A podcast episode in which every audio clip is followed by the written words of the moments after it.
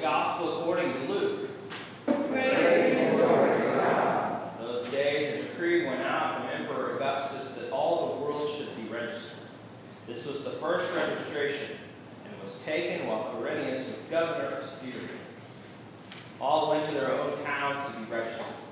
Joseph also went from the town of Nazareth in Galilee to Judea, the city of David called Bethlehem, because he was descended from the house and family of David.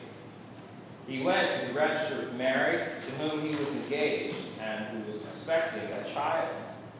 While they were there, the time came for her to deliver her child.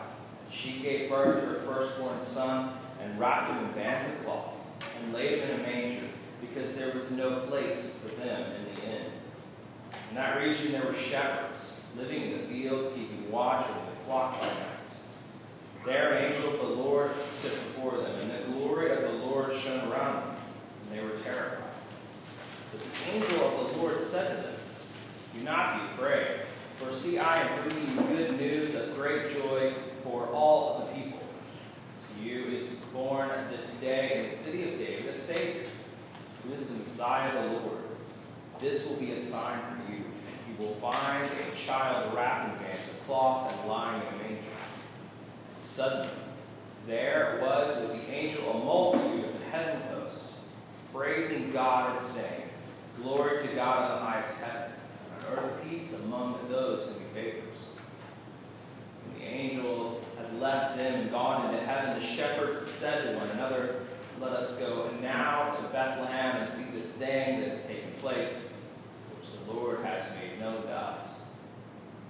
Went with haste and found Mary and Joseph and the child lying in the manger. When they saw this, they made known what had been told them about this child, and all who heard were amazed at what the shepherds told them. But Mary treasured all these words and pondered them in her heart. The shepherds returned, glorifying and praising God for all they had heard and seen, as it had been told them. This is the gospel of Christ. Praise, Praise Christ, the Lord.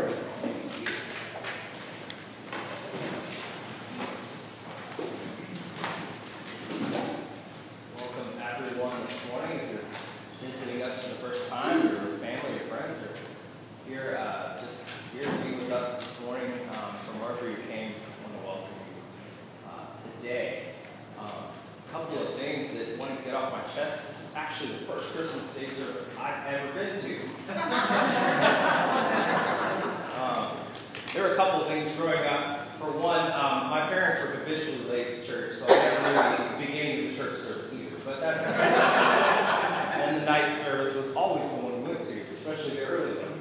So I knew very little about the late evening and early morning of Christmas Eve and Christmas Day. Uh, we had a great pageant on early afternoon that Coming to Our Pageant and had um, two infants, one who was John the Baptist, who really needed to work on her growing her beard.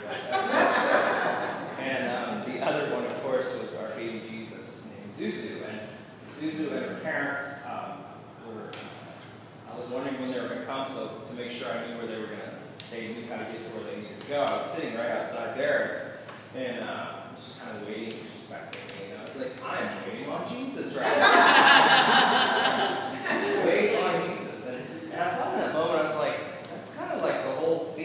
here. We're just anticipating, we're waiting, we're wondering, we're hoping. And, you know, a lot of it is really just to let us release the joy that we have in our hearts. We almost need, like, permission to do that.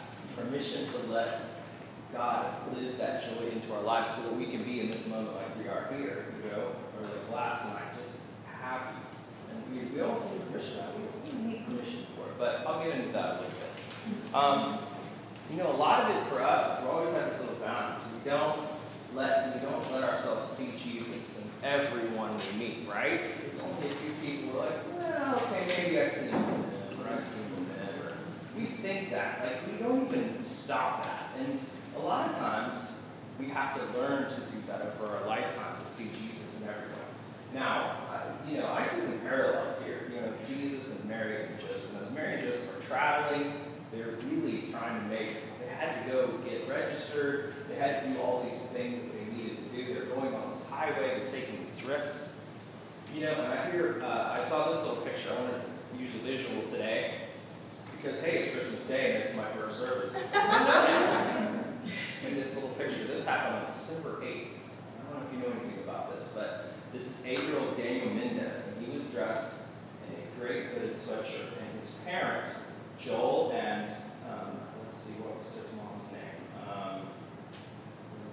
mom's name was Yesenia. And they are from Honduras. And they have been traveling for months, trying to get all the way to the United States. And what's happening right here, and there's other pictures of Daniel. Daniel's in a really great mood. You'll see him be really happy and joyous. Um, and so that's Daniel's dad handing him underneath the border wall down in um, Mexico, right under to his mom. So his mom was going to go for asylum, and his dad was going to stay in Mexico and keep working. You know, and I just see the, the image like this, and I just see Jesus there. I just see little little Daniel. I see um, little Daniel as being somebody who's being cradled and loved for by his parents, who care about him, who want the best for him, and they're going to do whatever it takes to make it happen. You know, it might be dirty, it might be messy, but there's Jesus there. You know, and another thing that stuck out to me as well is there's all this theme about uh, Jesus is, is, born in the courtyard, and they, we sometimes we hear all kinds of images for where that was, but it's not really all that clean. I mean, there's not a lot like to set up. I mean, it's just wherever it could happen, it happens. And the other aspect that's really important too was having the angels come to the shepherds. Now, for all of us, we get this kind of like vaulted image of shepherds. We think, oh, they're really, they're leaders and they're, they have lots of power. No, these are really smelly guys, mm-hmm. right? And they're the other part of it too was they're always out in the fields. Now, they're super important jobs. If they didn't have shepherds around, who's going to get fed? How are they going to get the, take things, take care of things? Would be completely scattered chaos. Very important job. But the other aspect was in Jewish law, they were considered unclean because they could never get clean. Ever. They couldn't do their, their ritual baths, those kind of things that keep them um, in line with Jewish law. So they were, in everyone else's mind, they were constantly breaking. But um, they're out in the fields, how could they do this? Right? So, so the society is always looking down on them, yet they have this super important job.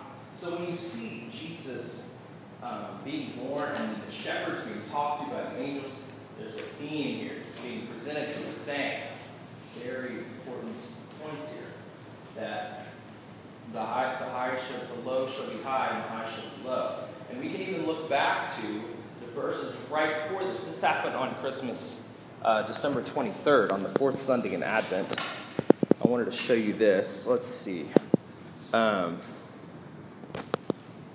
I had this on paper, but so stand by. this is Luke 1 50 to 55. His mercy is for those who fear him from generation to generation. He has shown strength with his arm. He has scattered the proud in the thoughts of their hearts. He has brought down the powerful from the thrones and lifted up the lowly. He has filled the hungry with good things and sent the rich away empty.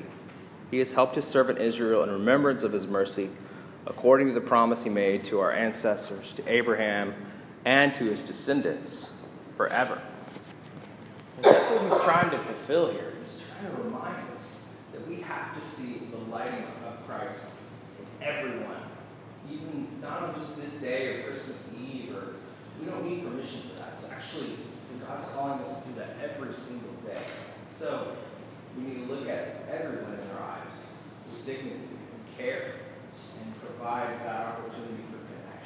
And it's not always easy, but it's what God's calling us to do because God coming down to earth is literally when, God, when Jesus grows up, he is going to speak and God speak. And it's all being set up in a way that says you need to listen to the poor, you need to listen to the oppressed. They have truth in their hearts, not just the people that have the money and the power and the, control and those kind of things. We know that in not always true. That the ones who have control are always the ones we should listen to. But there's that other side too, and it's to listen to the ones who have nothing, who are in turn needing to see the light of Christ in them as well. So well, once again, Merry Christmas. Thanks for being here on my first Christmas Day service ever. Appreciate that. And um, and uh, thanks for being here. And uh, let us continue to see the light of Christ uh, Amen.